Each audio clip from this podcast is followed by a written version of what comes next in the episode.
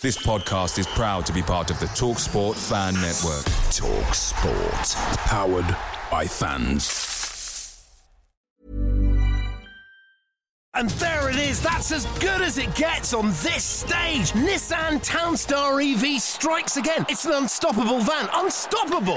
Just fantastic. You can actually see the Pro Pilot technology in action. Effortless parallel parking. It moves with all the confidence that comes with a five year warranty. And with a bench full of all star van experts, there's real strength in depth here. That's all star quality. Search Nissan Townstar EV and visit your local All Star Van Centre to see for yourself.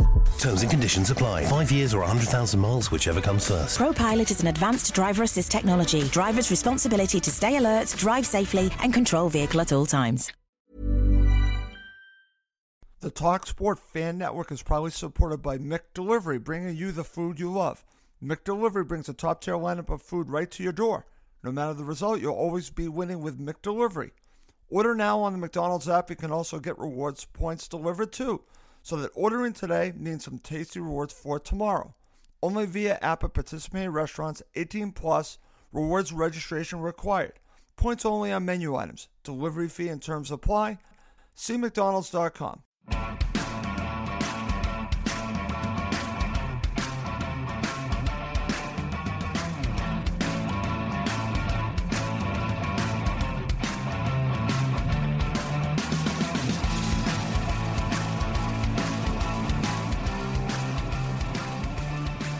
Welcome again to Cottage Talk. I am Russ Goldman. Joining me right now is Jan Shaneas. This is our preview show of Burnley versus Fulham at Turf Moor.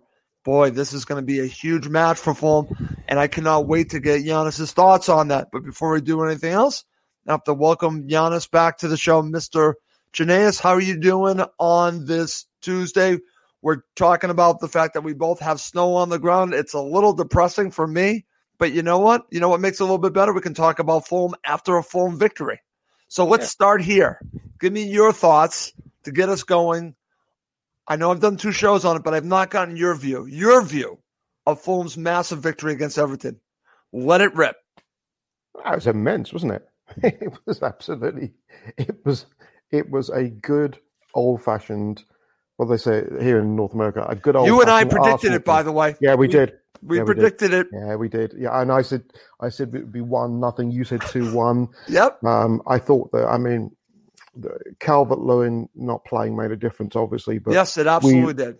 We first to, to ninety, we just, we just, we outplayed them. We outthought them. They looked a little flat.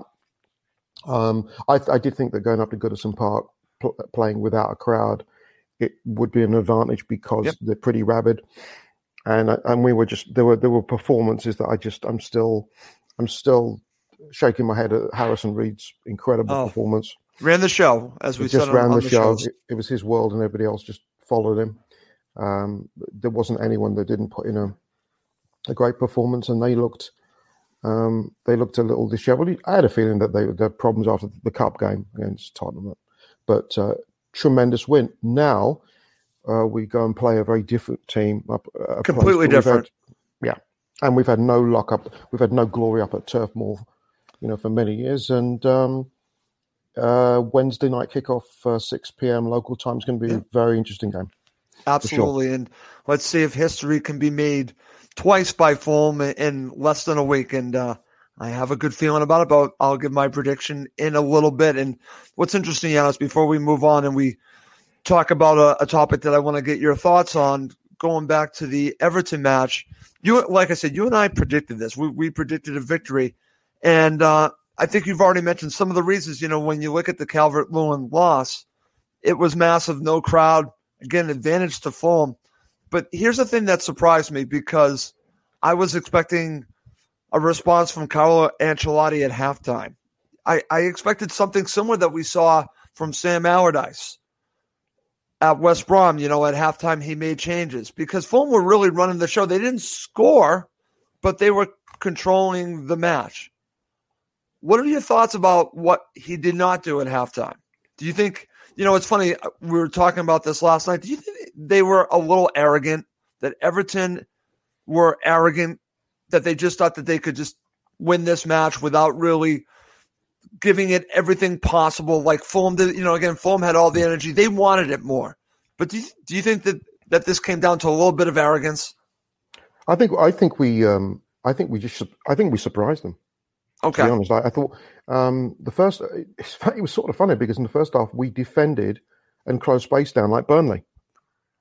We were we were we were hunting in packs, and whenever you know Rodriguez, I mean Rodriguez, we we gave him some good good old fashioned treatment first half, and Gomes. There was no place to turn, there was no space to move, and we were so quick to close space down that they they didn't have any time. And I think Ancelotti would have been really surprised by the, the venom which we came out with um, and the fire that we came out in the first 15, 20.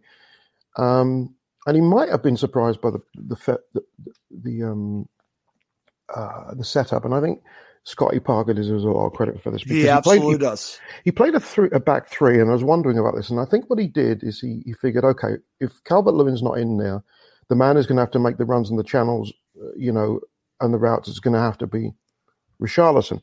Yep. Not the same player. I mean, he's he's improved, but not the same player.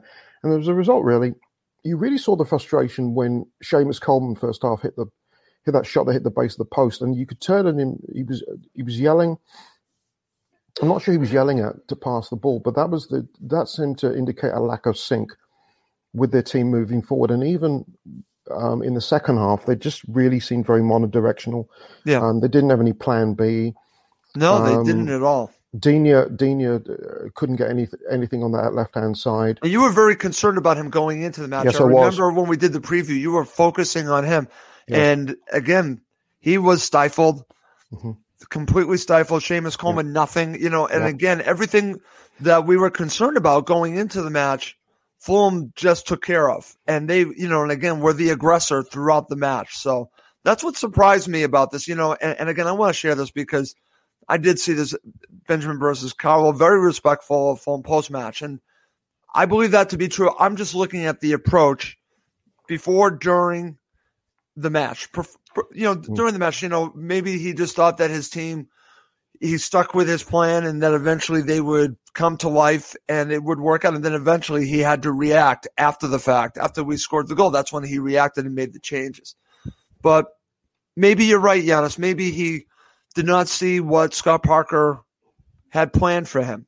And that to me, you know, and, and again, Carlo Ancelotti is a first class manager but maybe Scott Parker just, you know, ha- had a very good plan and it took him a while. Or again, he was trusting his side that later on, you know, he figured they would figure it out, but then he had to adjust. And after he adjusted, we were already ahead. Yeah, it's exactly right. I think, uh, you know, the results don't lie. I mean, we've had we've put in some very, very, very good performances, and we've not come out with a lot.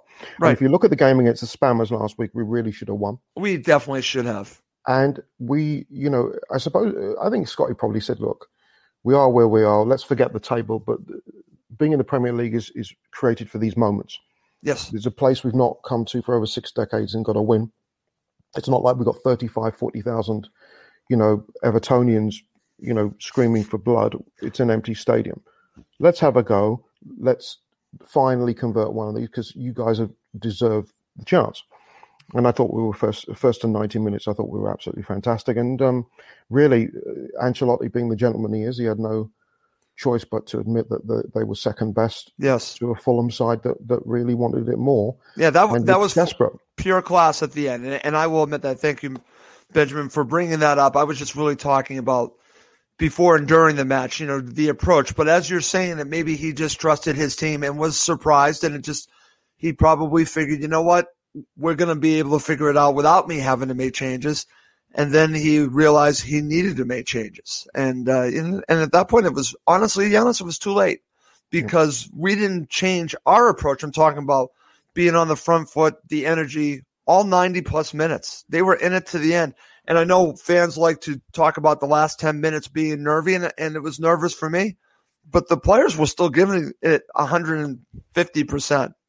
They were still going at it. So they didn't change the way that they looked at it. They, you know, they had enough energy after running all over the pitch. You know, think of someone like Harrison Reed, Bobby De Cordova-Reid, how much room he covered with with his pressing, all the pressing that they did, and they still had the energy in the end. I mean, that to me is a testament to the players, also Parker and the staff to getting this team fit to play that way. So it all come it all came together. But like you said, Giannis, it was coming as we were saying on the last show. We could feel it. The West Ham match was an indicator. Okay, we're close.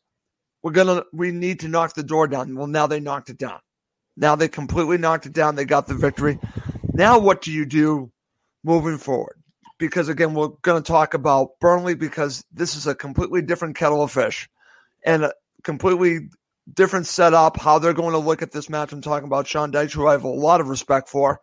And it's going to be a difficult match, but it's one that I think Fulham are going to be up for the challenge. And we'll talk about that in just a few minutes because we want to preview the match. But I do have a topic I want to discuss, and it involves um, some guys on the Sky on Sky Sports talking about Fulham after the match, and it happened to be our friend Jamie Carragher and Gary Neville. Now, what's interesting about this, you haven't seen this. I watched it this morning. It's on Sky Sports, and they were talking about Fulham's chances of surviving. And I understand because they were using numbers. This is something that Mike would do. Our friend Mike Gregg, great with numbers and talking about how basically they were giving two different scenarios. One, I believe Fulham ha- would have to have the 11th best record in the final 15 matches, but the more realistic one was going to be the ninth. And but they were the reason why both of them were going along that it was going to be very difficult for Fulham, and I understand this, was they were focusing on Newcastle, Giannis, because they, you know Newcastle only needs a certain amount of points, and Fulham obviously need to play catch up here, and that Newcastle really don't need that many points to get to safety compared to Fulham. That's what they were focusing on, and uh, I get that my counter to that is, and I believe Jamie Carragher even said that it would need to be something that we haven't seen for in a very long period of time. Honest, I've already witnessed it. I've already seen it. The Great Escape. I've already, I've already, we've already been through this. I know it's possible. And the thing about it is, I, I wouldn't be feeling this way if I hadn't seen the performances. Now we've seen a result and I've seen us going in, in a positive way. I can actually see people are asking me, why do you still f- feel confident? And uh, the part of the reason is, and it goes back to following other teams. You know, when you watch a team and you see things that give you reasons to be positive, I'll use even my own New England Patriots a few seasons ago when everyone was down on them, but I could see the defense was coming together at the very end of the season. They ended up winning the Super Bowl, Giannis, when no one really saw that coming. I kind of had a premonition because I was watching. I was watching between the lines, I guess you could say. I could see the progression. I see a similar progression with Fulham. Will it be enough? Only time will tell. But I understand where these guys are coming. But when it comes to Carragher, this to me, for me, is about protecting his reputation. And I will use someone that you will know very well. Max Kellerman made a prediction that Tom Brady was going to fall off the cliff. And Stephen A. Smith went at him, and he did this partially because he had just come on a new show and he wanted to make this big take. Well, Jamie Carragher did one at the beginning of the season, Giannis, and he can't go back from it. So he has to go full on with this take.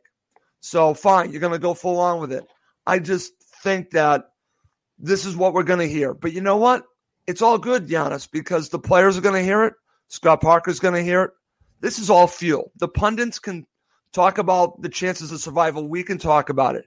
It's all good because the players, like I said, can use it. Your thoughts? Well, one of the reasons I think we've got a really good chance of staying up is that neither of those clowns are our manager.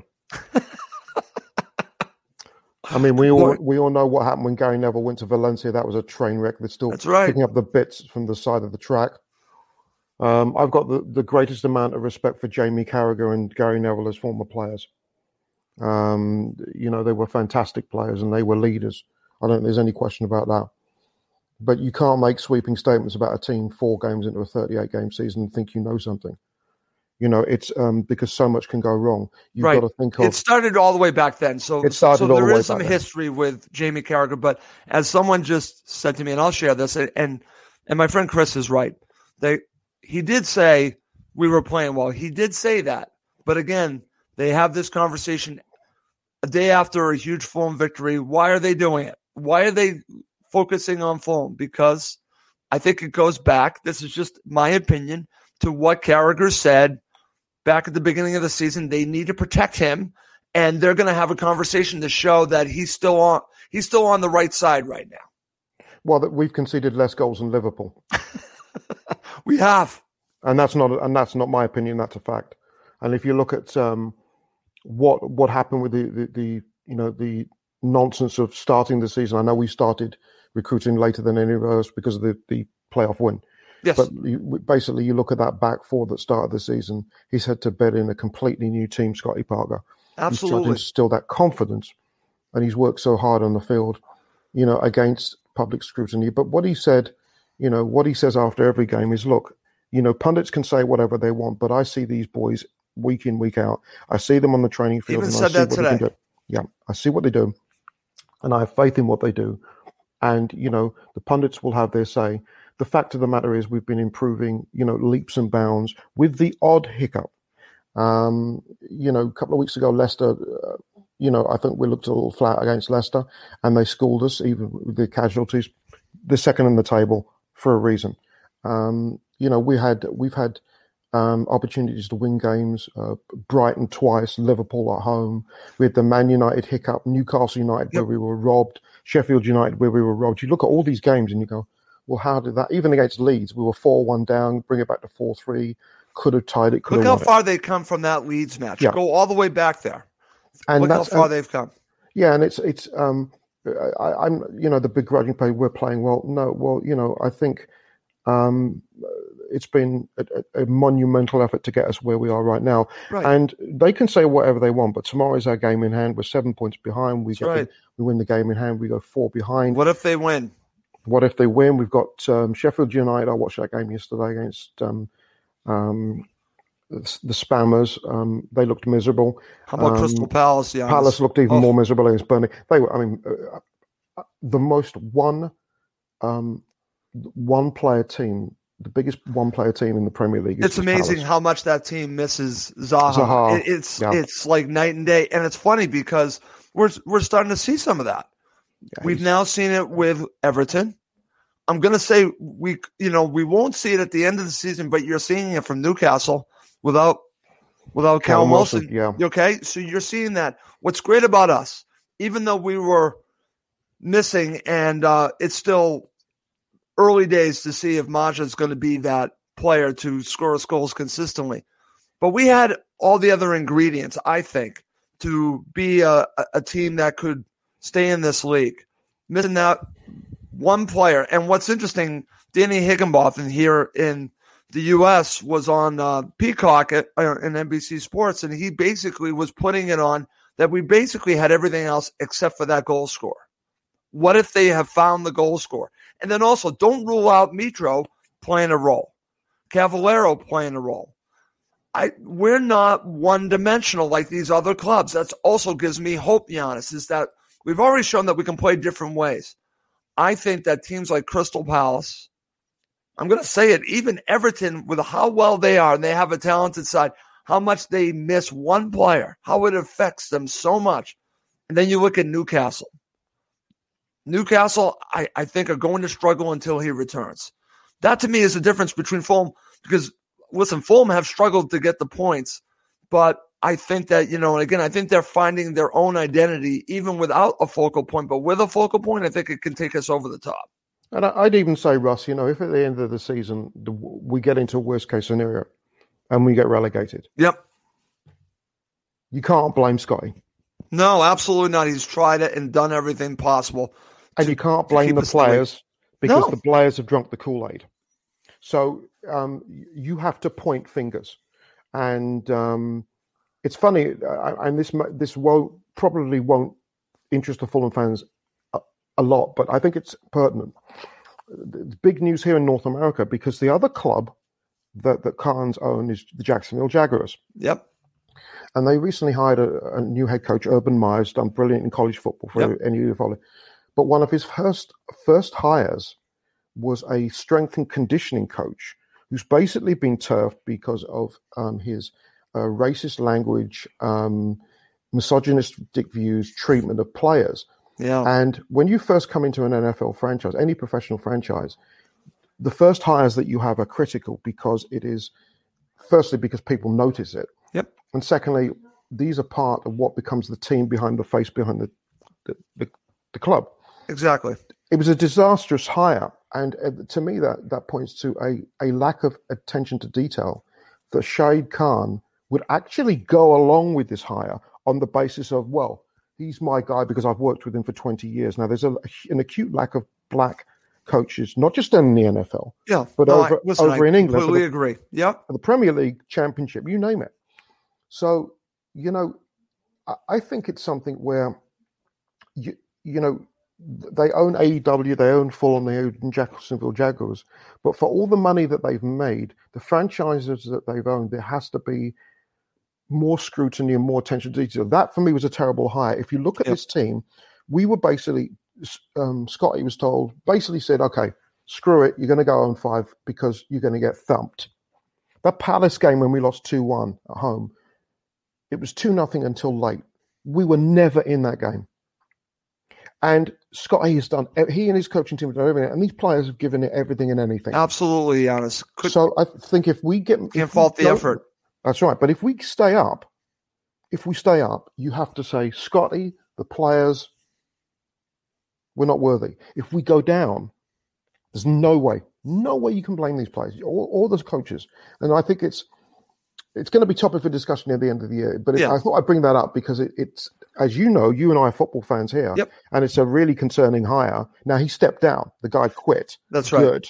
But why make that decision in the first place? It's all about decision making. No, I, I and- listen. yeah. I understand that, and it's funny because uh, Urban Meyer is, you know, and again, he's a great coach, but uh, there's a there's a history that goes along with him with you know, and again, some of the players that have played for him. Um, Unfortunately, I, I am very familiar with, and our audience would probably know the Aaron Hernandez story and and how you know and how the Patriots had Aaron Hernandez and, and Belichick's relationship to Urban Meyer. But yeah, it, it, it is about the decisions that you make, the hires that you make, especially in the beginning. And listen, I, I think Urban Meyer's a good coach, but I see where you're going on when you talk about the different clubs that, that the Khans own. And uh, listen, I I support the Jaguars. I, I I'm glad that he's gone and move forward from that. But when we talk about Fulham, Giannis, bringing it back to Fulham, you can't, like you said, you can't fault the players. You can't fault Parker. I think they've all done a tremendous job. Call you know, with, with the limited amount of time that they've had. And yes, we are seven points behind. But even if they don't make it, I'm still going to be very proud of this club. Mhm. I'm, I'm going to be very proud of, of, of this particular team. And you know what? I was thinking about this, and I'll say it right now. I think this is a very likable team. And I know that there are a lot of loans, and, and, and we've heard all the talk about how many loans Fulham have. And but if you look at the players, you know, they're likable players. You know, obviously there are some that you might like more th- than others, but I like the way that this team is playing together as a unit, considering so many are on loan. And um, anyways, we could talk about that for days, my friend. But listen, coming up next, we're going to preview the upcoming match for Fulham against Burnley. Okay, Giannis, let's start here. Just give me your overall thoughts on Burnley. Well, um, from a negative side, they're not great on the eye. They're not a purist No. team. Um, you know, they're um, they're not that much fun to watch. Turf Moor is a difficult place to play. Sean Dyche is, um, um, you know, he's he's a manager who's, you know, he's he's blue collar manager. He's been there for years. Yep. Um, year in year out, they're tipped to go down. But I'll tell you what, um, there isn't a harder working team than Burnley in the Premier League. I don't think anybody has done any more with any set of individuals in this league than Sean Dyche has done. He has he runs on shoestring budgets. He has um, he has created a team spirit which is in many ways unrivaled in the Premier League. He has um, he's got good players that have bought into his system. And although they don't score many goals, they're very, very difficult to break down. That's right. They hunt in packs. They're very well organized, and they're a good. They're they're a side that I have a, a, a lot of time for, not because of the style that they play, but because of the lack of resources that they have, and they give it everything. And you know, when you got to respect that. I respect that. Hugely respect for Burnley. I really do. And and uh, you can look at the big clubs and all the money that they've got, and you look at Burnley's uh, budget, and you just have to laugh. But um, this is going to be a very interesting game. We've we've not won up up Turf Moor since '51. Ben Mee, as you know, is going to is is out with a concussion protocol. Yeah, we're going to talk about that. That's a massive loss. Yep. But they have other people that can hurt us. This will be a very different different game than the Everton game, and I think it's no good, not going to be any less difficult for us. I think Okay. um, it's going to be a very tough match, and I'm I have a couple of concerns stemming from the Everton game that I'm going to be curious to see how they'll um, manifest itself in terms of the lineup and the formation that Scotty Okay. out on Wednesday. Oh, excellent. We're going to talk about that in just a bit because I definitely want your thoughts on what you think Scott Parker will do with the lineup and also the formation. That's very interesting you said. But well, let's focus a little bit more on, on Dyche because you said something that was interesting. You're talking about how they play for the manager.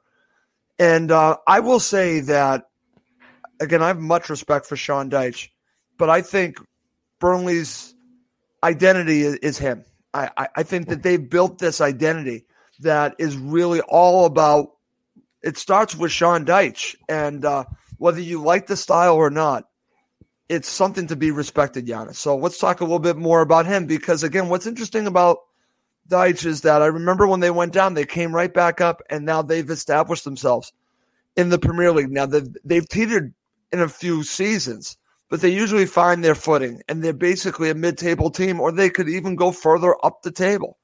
And and again, I think that this team plays in in the mirror of of their manager. Yeah, they absolutely they absolutely do it.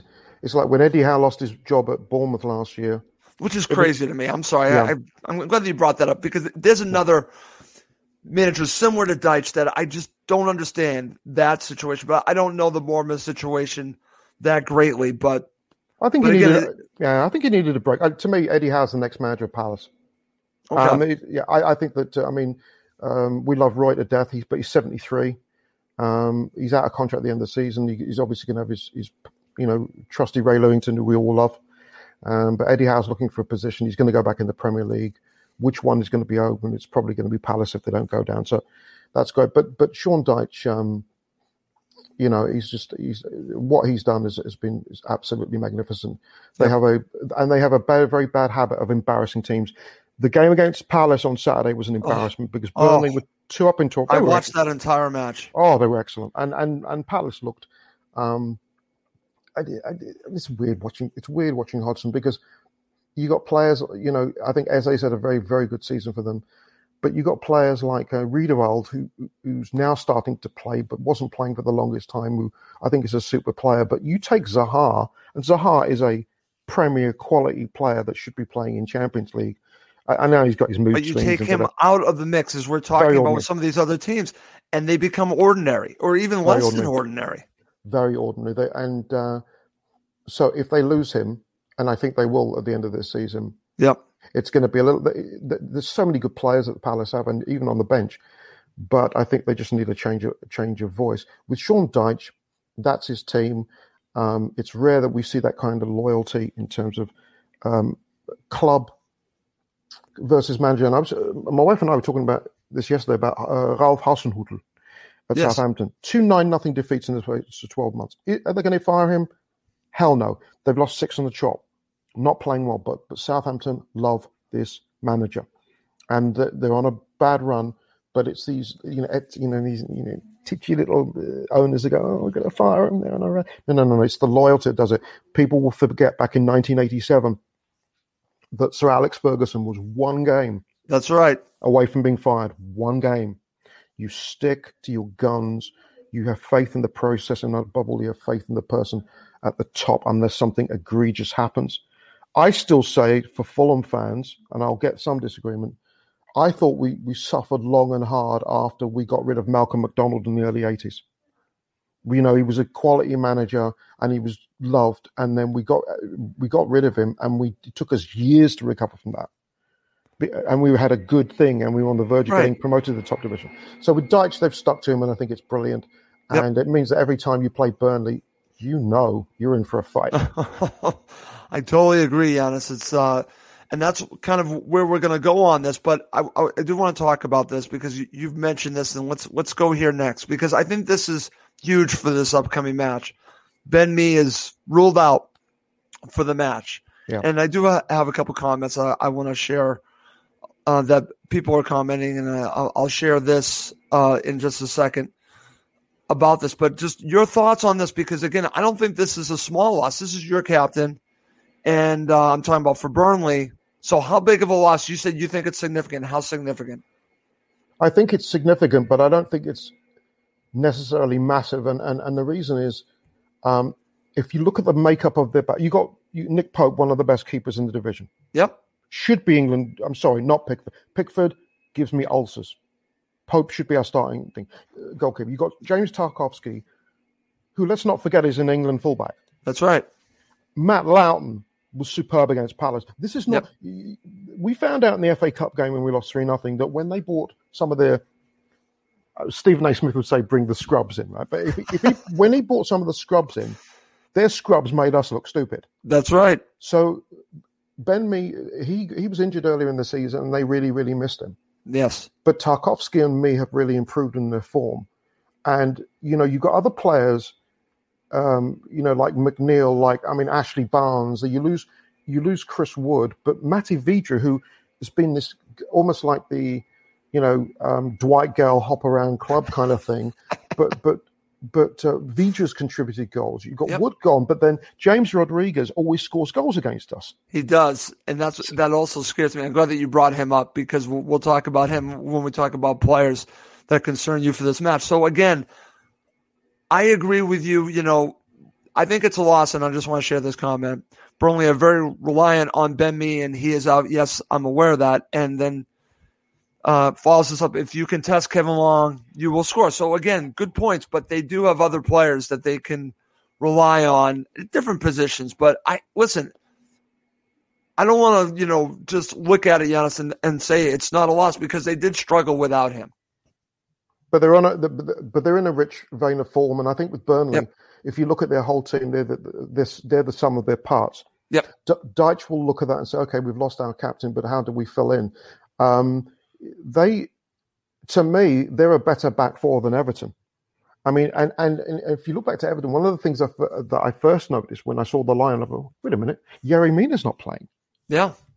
Like, why isn't he in there? I mean, that's that, you know, he's he's a monster at the back, and he's and he's you know, real solid pass. Well, I've seen a lot of criticism. criticism from the Everton supporters about the lineup decisions from Carlo Ancelotti against Fulham. Yeah, defensively it looked a, it looked a little rubbery. You had James Rodriguez come in, but it was a cold day. I mean, he's not in it's not in Bogota now; it's in Liverpool for crying out loud. But uh, you know, again, defensively, if, if they've got a lack of cover with Mee not being there, this, the the defensive midfield will, will hunt in packs to drop. It's going to be um, me as a significant. Um, if it was me on another team, I'd worry more than me on this team because collectively they will cover for that. I- I, just think that I I Because really they play like it. together as They a play team. together as a team, and you've Yeah. got a very good keeper who's difficult That's a to good beat. point. And and Turf Moor is a tough ground because if you've ever been up there, and it's I have a couple of times. It's bloody cold. It's really really cold and biting, and you need lots of Bovril at halftime. And um, you're going up there for a six o'clock kickoff, Yeah. and you're just coming off the euphoria of a huge win at Goodison Park, and you know we saw what happened against Liverpool at home when we were fantastic with our 2,000 fans. Then 72 hours later, we we were back to play Brighton, and we we didn't look the same team. We got the No, draw not out at of it. all. So you know, there's the impact that we as a Scotty, he can't say, okay, well, Ben Mee's not there. We're laughing. No, because if you do that, you'll go back to an FA Cup game where they they, they let's be honest, they spanked us. It wasn't three nothing, wasn't it? I mean, it really Well, we're going to talk about that because I, I want to see what Scott Parker can learn from that. Yeah, so I'm glad that, that you brought that up. But as we're talking about them, I, I think this is a good time to to uh, focus on it because you're talking about some key players. So, who really concerns you on Burnley as we look forward to this match? That Scott Parker has to look at. Listen, we we need to contain these players or or or not get affected as much by them. Who really concerns you on Burnley? Ashley Barnes. He's he's a very very clever player, and uh, if you he um, he's one of those. He's uh, in many ways I think he's the Harrison Reed, but in a different position. He doesn't work, stop working. He makes it difficult for defenders. He closes space down. He can cross a ball. He can shoot. He can head, and he's not. And when he tackles, he doesn't put attackers' tackles in. He puts midfielders' tackles in. He's a tough little lad, and he's um, he's he's in many ways. I think he's in many ways the microcosm that is Burnley Football Club. He represents them better than Ben Mee.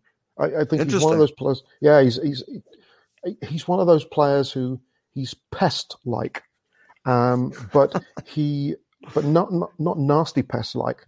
He's productive pest like. He doesn't right. go out and do a Joey Barton and kick people for the sake of kicking them. He he's a team player, and he and very often you'll see him dropping around his box or coming back to defend set pieces he's a good, good player, and he will produce something out of nothing.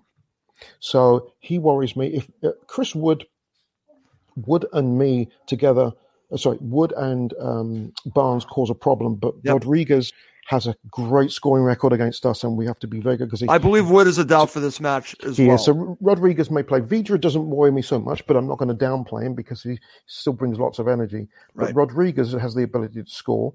Um, for sure, sure. So we can't we can't underestimate the fact that they've only scored, you know, 17 league games or 17 goals all season. They, they can still score. And as far as Dyche is concerned, he'll say, "Well, I don't care if we win it one nothing, as long as we win it one nothing." So, you know, it's it's uh, sure. you know they're not going to concede many. It's just it's, they're not going to score many, and it's sort of not too dissimilar to our pattern. Our yep. our form has improved because defensively we've got much much tighter, and I think that's a key. Okay, excellent. I do want to share this with you because I know you're going to appreciate it. This is from my friend Chris. I've been to Turf Moor. I can vouch it's really cold there. Oh, it's brutal. it, it it is the coldest the coldest uh, stadium I've ever been to, Russ. In well, in the UK is Aberdeen. I mean, that's just it's just the oh yeah. my god. Um, but Burnley, Burnley's right up there. My, Burnley's right up there. It, it's it it is it is freaking cold. Um, and um, you got the winds usually by coming in from the north stand, and it is.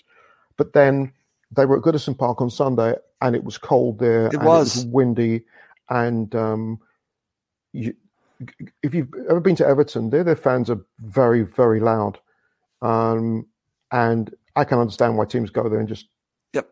freeze but not having fans. Uh, look what Liverpool game, Russ. Look at what happened when we had 2,000 in the stands. It oh, I know. Like, it's incredible. It did. It did. Oh, and, boundary, CG, CG just put the old coldest ground in England is Oldham. Uh, boundary Park. Yeah, I think he's probably right. I've been to Oldham too. Holy crap. That was, that was insane.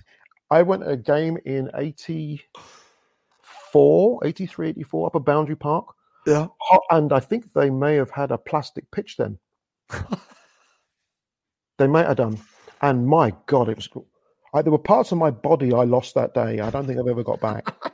it was so cold. But the more north and it's north, you know, yeah. northwest, northeast it gets. Yeah, yeah. Yeah, Boundary well, Park. Oh lordy.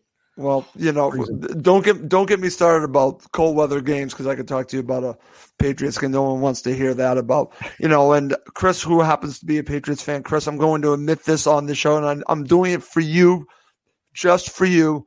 I went to a Patriots game where it was the coldest Patriots game I've ever been to, and I left at halftime. Yes, Chris, I'm admitting this. I left at oh, halftime. Oh, no. My family stayed. I've never heard the end of it. They got to see the end of it. They were actually inside, uh, like, uh, uh, you know, not a sweep, but inside. They wa- they watched it more inside, but I went home and I never heard the end of it. Uh, it was against the Denver Broncos because the Patriots came all the way back and won. Never heard the end of it. So, so, uh, yeah, um, eh, talk about cold games.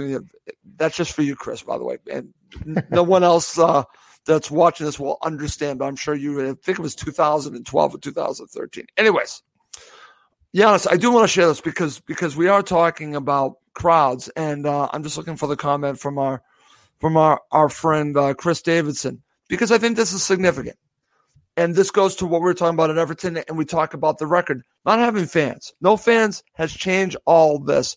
That there are difficult places to go. Chris is right, you know, and like you said, you know, even for us playing at home, having those fans there for the Liverpool match, and then you don't have them, it it changes a lot, Giannis. So with everything that I hear about the history of Turf Moor, that I heard about Goodison Park, this might be the equalizer, not having fans there. I agree, and you know we've got to go to Selhurst Park as well, and having you know I used to live um, literally one street away from from the Holmesdale Road end at oh, know Park. that. Yes, I did uh, for a number of years, and and it was um, uh, if, if there were if Fulham games were off, I'd go down to see Palace play, and when Charlton played it, Charlton played back uh, them uh, many years, and Wimbledon used to play at Selhurst Park as well. Another little thing, but Wow. um, it Palace fans are loud, like really loud, and they have suffered.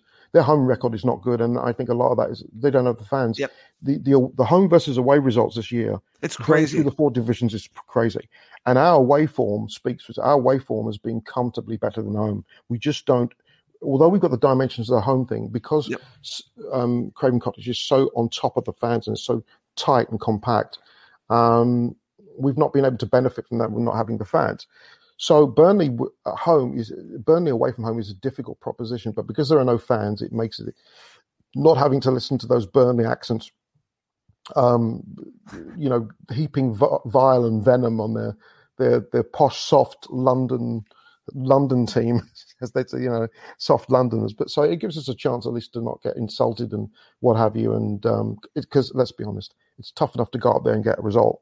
Um, so if you're going to get something in your advantage from no crowds, take it. Yeah, absolutely, Giannis. Absolutely. When when it comes to well, listen, we all wish that that fans were able to return, and and uh, I don't care who it is. I, I want fans to return, but I, but under the circumstances, it actually I think benefits Fulham on the road at Turf Moor.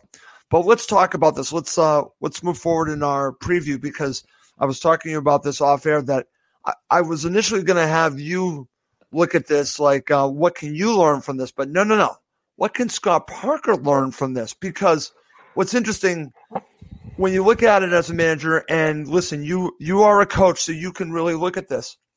So Fulham were outclassed in an FA Cup match, like you said, and they were using backups, and our backup, their backups, basically did a did a number on us. I you know, so again, what can Scott Parker learn from this and take into this match? Because that to me, you know, in a weird way, playing Burnley in the FA Cup match might benefit Fulham because it might give them a strategy to beat Burnley. Not not that they wouldn't already have one, but they might have more of a blueprint because they already played Burnley. I think I think he, I'd be surprised if he doesn't adopt the same approach as Sean Dyche is, will approach, which is don't look at our three nothing win down at the cottage and think that it's going to be indicative of the game that's going to come. Dyche will uh, is is smart enough to know that you know what he looked at our lineup, he saw probably saw number three Ream and went, oh, okay, you know, thought, okay, we now know what's going to happen here, and and they they tonked us that day. Burnley were excellent, and really we never got a foot in. Um, that's not our strongest lineup. That wasn't their strongest lineup. And I think Parker will look at it the same way. I think he's going to say, well, you know, we had the lineup that we did. We're going to go up there. We know it's going to be a difficult game. We have to play them twice. Um, but they, they're missing obviously a vital centre back. But Yep. we know this is going to be a physical game. We're going to have to get off to the same sort of start we did against Everton. Um, I don't think he's going to. He, he'd be foolish. I think he'd be foolish to to base this game on what happened in the FA Cup game. I, Right. I just think it's a different circumstance. Um, but the one thing he will say is, boys, if you think Goodison Park was tough, wait till you get to Turf Moor. You're right. Burnley are going to come at us in droves. This will be a physical, brutal game, and be ready. Okay, very good there, my friend. All right, so I like to do this, you know, and again, I don't know many other shows that that do it this way. We I usually do it with the guest, but I'm going to pose it to you. We're going to look at it from both perspective, not just the Fulham perspective. We're going to look at from the Burnley perspective. So I'm going to put you in the shoes of Sean Dyche, Giannis.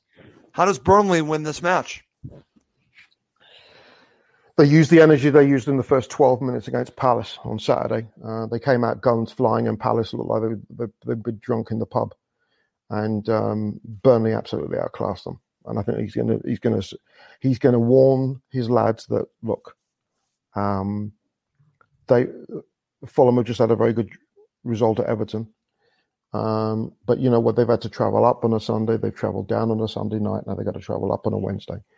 Um, we know what they can do, but this will be a tough game. They're playing for their lives. Um, you better get, this is going to be a blue collar match, and you better get down and dirty because it's going to be tough. Just yep.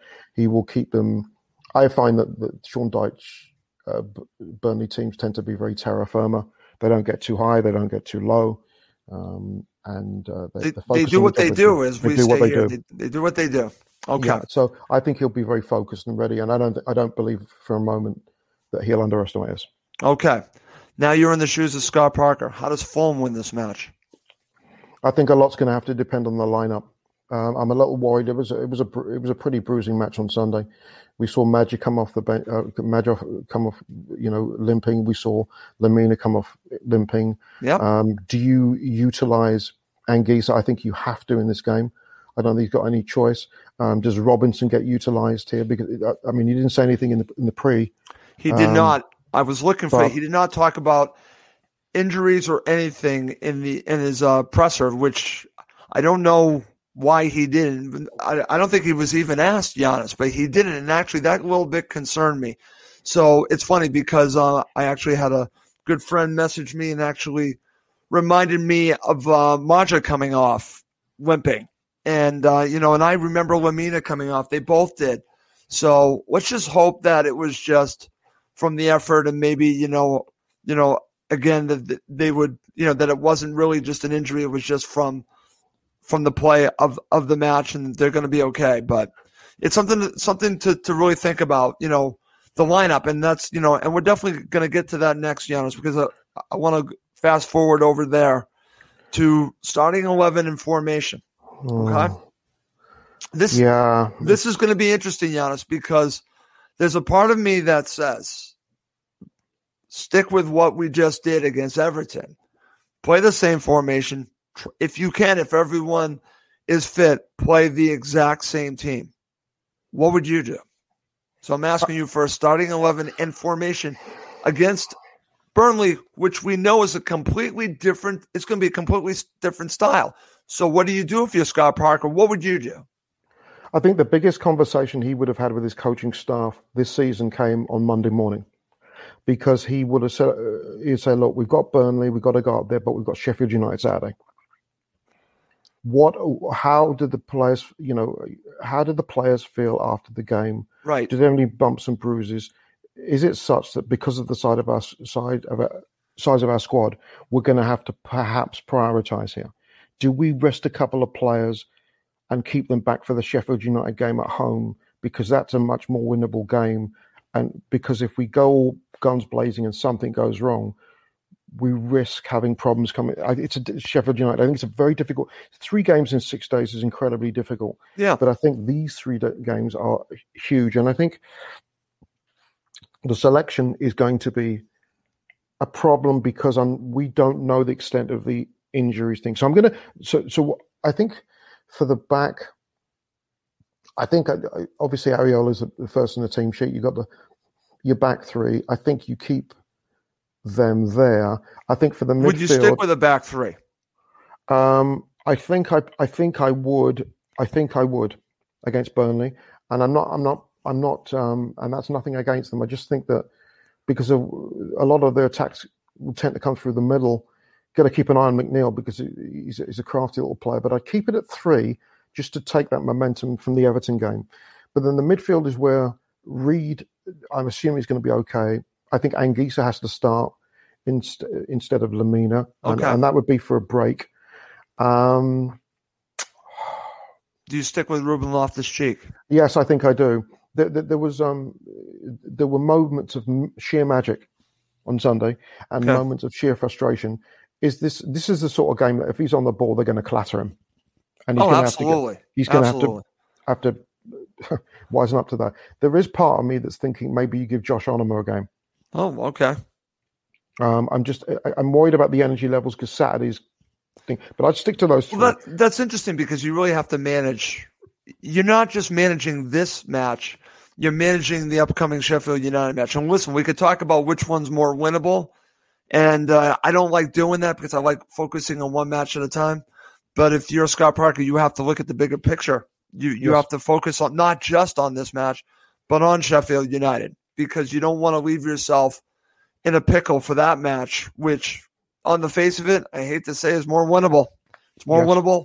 And out of the two, that's the one I, you know, and they're both very important, but that's the one that you really are, t- you- you're targeting a win in both, but that one seems more, more winnable. And I, I hate going there on that, but that's how I feel. Okay.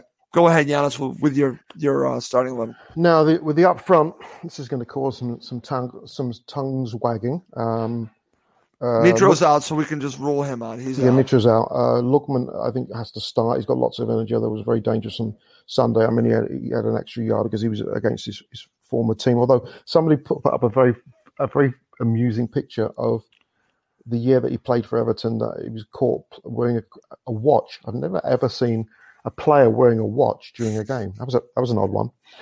But each to his own. Okay. Um, Bobby De Cordova-Reid on the right hand. I mean, he's just just that that flick from the corner that Yep. hit the post in the first half was so audacious. Yep. If that had gone in, that might have been one of the goals of the season. Up front, um, in the middle, I'm not going to pick Maja. Really? No, I'm going to. I would. Wait a minute. You're going to go with Cav? Yes, I am. Wow. And the reason I'm going to go with Cav, Wow, Giannis. but but I'm just I'm I'm thinking outside the box here. I think Okay. Maja's just come over from Bordeaux. He had a sort of Okay. you know little little appearance against you know uh, against the Spammers, and he's played very well. But um, I think he, I think Scotty will. Scotty said something at the end of the game I thought was telling, when he said, "You know what? He's a young lad. We don't want to put all these pressures on his shoulders. We want to gently get him in, and what have you." I think that he'll keep him back for the Sheffield United game, and I think that that Cav, he's a very good option to bring off the bench. Okay. Really, if it's if it's nil nil, 25, 30 minutes to go, okay, Josh, go do your thing, go run around. But I Okay. think with it's an away game, Cav can hold the ball up. Um, it's not that he's, he can't score for a lick, but um, he'll do his job in terms of Yep. you know his work rate. I know it's tempting to put him in. Can Ma- Maja play three games in six days? Um, I, I'm not. I don't. No, I think it's a risk, and I, I play Cav. Um, and I know I'm going to get a lot of stick So let's go back. Let's go back to the line because you, you said you were going to have back three. I'm assuming you, you're going back three of Aina, Tosin, Anderson. And Tete would be in, Tete would go in, slot into the middle as the wing back. Okay, and then who's on? Who's on? Who's on the other side? Not sure. Okay. I, I, I'm I'm not sure. I mean, there's, there's an argument for Anderson to come in. Um, be, oh, sorry, Anderson, Anderson, Robinson to come in because he didn't Robinson play. to come in. And I think, I mean, and, and you've got to look at him because he'll Or, be, he'll. or that you're leaving Bobby De Cordova-Reid out. that's the problem. And I'm I'm weighing that out because uh, Decadova Reed, I think, probably covered as much or almost as much ground as as, as Reedy did. His pressing was excellent. You go back and watch Yeah. that. His pressing was was you know Yeah. again that's that's the that's the grafting that's the hard work that gets lost in a victory like that. You go back and you watch and you watch him just again. We we're focusing on Harrison Reed, but it's the play of someone like him that gets that that doesn't get noticed enough in that victory. You know, go Yeah. back and watch it. I've, I've I've now watched it three times. I hate to admit. It's great. It was a oh, super performance. And by the way, uh, just as an off an aside, Yep. you know, you can shove Harry Winks and Declan Rice and all these bollocks. so, uh, uh, Gareth Southgate needs to come out and watch Harrison Reed play. Okay. No, I'm, and I'm being, and I'm, I'm, Okay. I'm not, I, I- okay. I, so you're. I mean, so you're so you're unsure on, on the other fullback. No, I, yeah, I am a little. Um, Okay. uh, but uh, because I, I'll tell you why. I'm because wing back. S- Scotty said so little after the game about injuries Yeah. that it's making me wonder if he's gonna. We're gonna get the, the lineup an hour before tomorrow and go. Oh, what's happened there? We know Mitro's out, but but he, See- he hasn't told us. You know, See, the I recovery, think that, recovery, I right? Think, I think there might be something going on. That's why I put up the graphic about Maja and Lemina. Now I could be wrong, or or there could be someone else that we're not aware of. But I, I just find it fascinating that we don't know anything. And he normally does say something. yes, he does. He said nothing. I mean, he usually even comes out and says it. He Yeah. said nothing. So that kind of makes me think, uh oh, is something going on? But again, only time will tell. And I think, you know, we listen, we could be surprised when we see it. But Giannis, we need to finish up. Okay, we, we need need to finish up this episode. You know, it's funny. You and I talked about we go about a half hour, forty five minutes. We, we, we get going and we just keep going because um, it, it, it's been a wonderful show as always. Just me and you talking, but we have to end with your prediction. And fans, if you're watching live, feel free to share your prediction. Giannis, give me your prediction. I'll give you mine. Nil nil. Oh, really? Nil nil. And, and you know what? To be honest, I would take a nil nil. I'd take a draw. Would you really? More. Yeah, I would. Because if you look at um, because Burnley are playing well, and uh, they were very good against Palace, and and they've crept up the table and deservedly so. There've been no flukes here. Uh, Sheffield United uh, were very poor yesterday. Palace are an absolute wreck, and and I I I'm certain we're going to win at Selhurst Park. I, I, Okay. I so a draw would be. Um, I think a draw would be. Emilio was thinking that he, would be okay with a draw against Burnley. He just doesn't want to lose against Burnley, which I completely understand. He was putting more importance on Sheffield United, and like you're saying, I believe he also was thinking about Crystal Palace ahead. So Hmm. I understand that. So I understand why you're going going for for nil nil. And listen, I want to give credit to my friend here, who I believe is a Burnley supporter. He's going one one, and and uh, fair by you. You know, it's funny. I, I I was I was listening to a podcast, and all the um people on the podcast were predicting a Burnley win. And uh, listen, I understand that. And uh, what's interesting, my friend, I'm going to go with you. I'm going to say a one-one draw. You went nil-nil. I can't stand it. I, I can't go for nil again. We've done too many. I'm going to, but I want to preface this: Fulham need to go for the victory. They need to go for the victory. But I'm going to say I'm going to I'm going to agree with my friend here. I'm going to say one-one, but I'm going to share some more predictions here. This is for my friend Chris. He's going with a Fulham victory. Chris, thank you very much for that. Stefan says 1 0 to Fulham. I've got Chris Davidson. Let's see what we got. I'm going with, I'm just sharing all these predictions. Brian Lake, 1 1 Maja off the bench to equalize. So he's going with you with uh, Josh Maja coming coming off the bench. So we'll, we'll see what happens, my friend. But listen, I know we have to wrap up this show. Final thoughts before we go. I'm just checking the weather for tomorrow night in Burnley. Um, What's the weather? looks- well, uh, it's well, forecast for tomorrow is nine degrees. Um, Okay. so, that's 48 degrees Fahrenheit. That's not Feels bad. like six. Um, and it's going to rain. it's Burnley, isn't it? Well. that's what it does up there. Burnley, Bolton, Blackburn, Blackpool, Liverpool, mate. It's all bloody rain. So it's going to be rainy. But um, it's going to be fairly mild. I think it's going to be. I, I'm looking forward. I think it's going to be a good game between two very hard-working teams and two very well-coached teams too. And um, I, I really do believe it'll be on as even. Of course, I hope we nick Okay. it in the last minute, but I, I think it'll. I think nil nil nil will be probably what we're looking at tomorrow. But we'll see. Okay. Okay. I will say this because a dream of mine is that someday I can have two to three weeks holiday vacation that I can go to England. And one of the things I want to do is I just don't want to go to London. I want to go everywhere. I actually want to go to Burnley. I, I do. I want to go to, I want to, I want to see Turf Moor. I actually do. I was thinking about while we're talking about, it's like, I actually want to go there. I wa- I want to see that. I, I, I want to go there. I want to experience that. I want to experience some of these other uh, stadiums that you've been talking about. I, you know, I don't care. I want to, I want to go to all of them, and uh, because um, that's actually something that I've always wanted to do here. Go to the different stadiums and and and uh, and visit these cities and towns. And uh, Burnley's actually one of them that I, I that I do want to go to. I don't, I don't care that it's cold, Giannis. I, I want to go there. It's I a don't care. proper. I mean, the thing about Burnley. I live in um, Massachusetts, Giannis. Come on. Yeah. Burnley's Burnley's a Burnley's what I would um, Burnley's what I would t- call a proper football club, and I mean I mean that in the I mean that in the nicest terms. They're, they're a proper football club. They've always been well run. They've got a great history. Um, I have to and- share and this. I great have to share this. No, you don't. For me saying that, I, I'm like, no, I actually do. I, I do. I do want to go there. I actually do.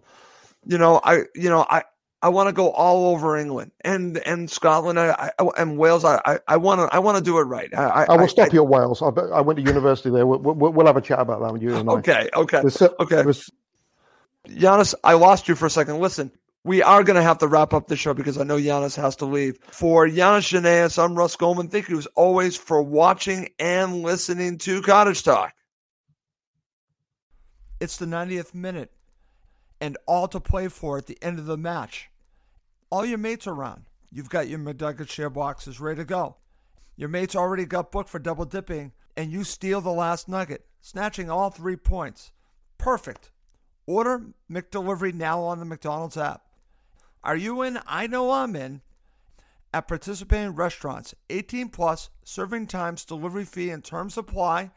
See McDonald's.com.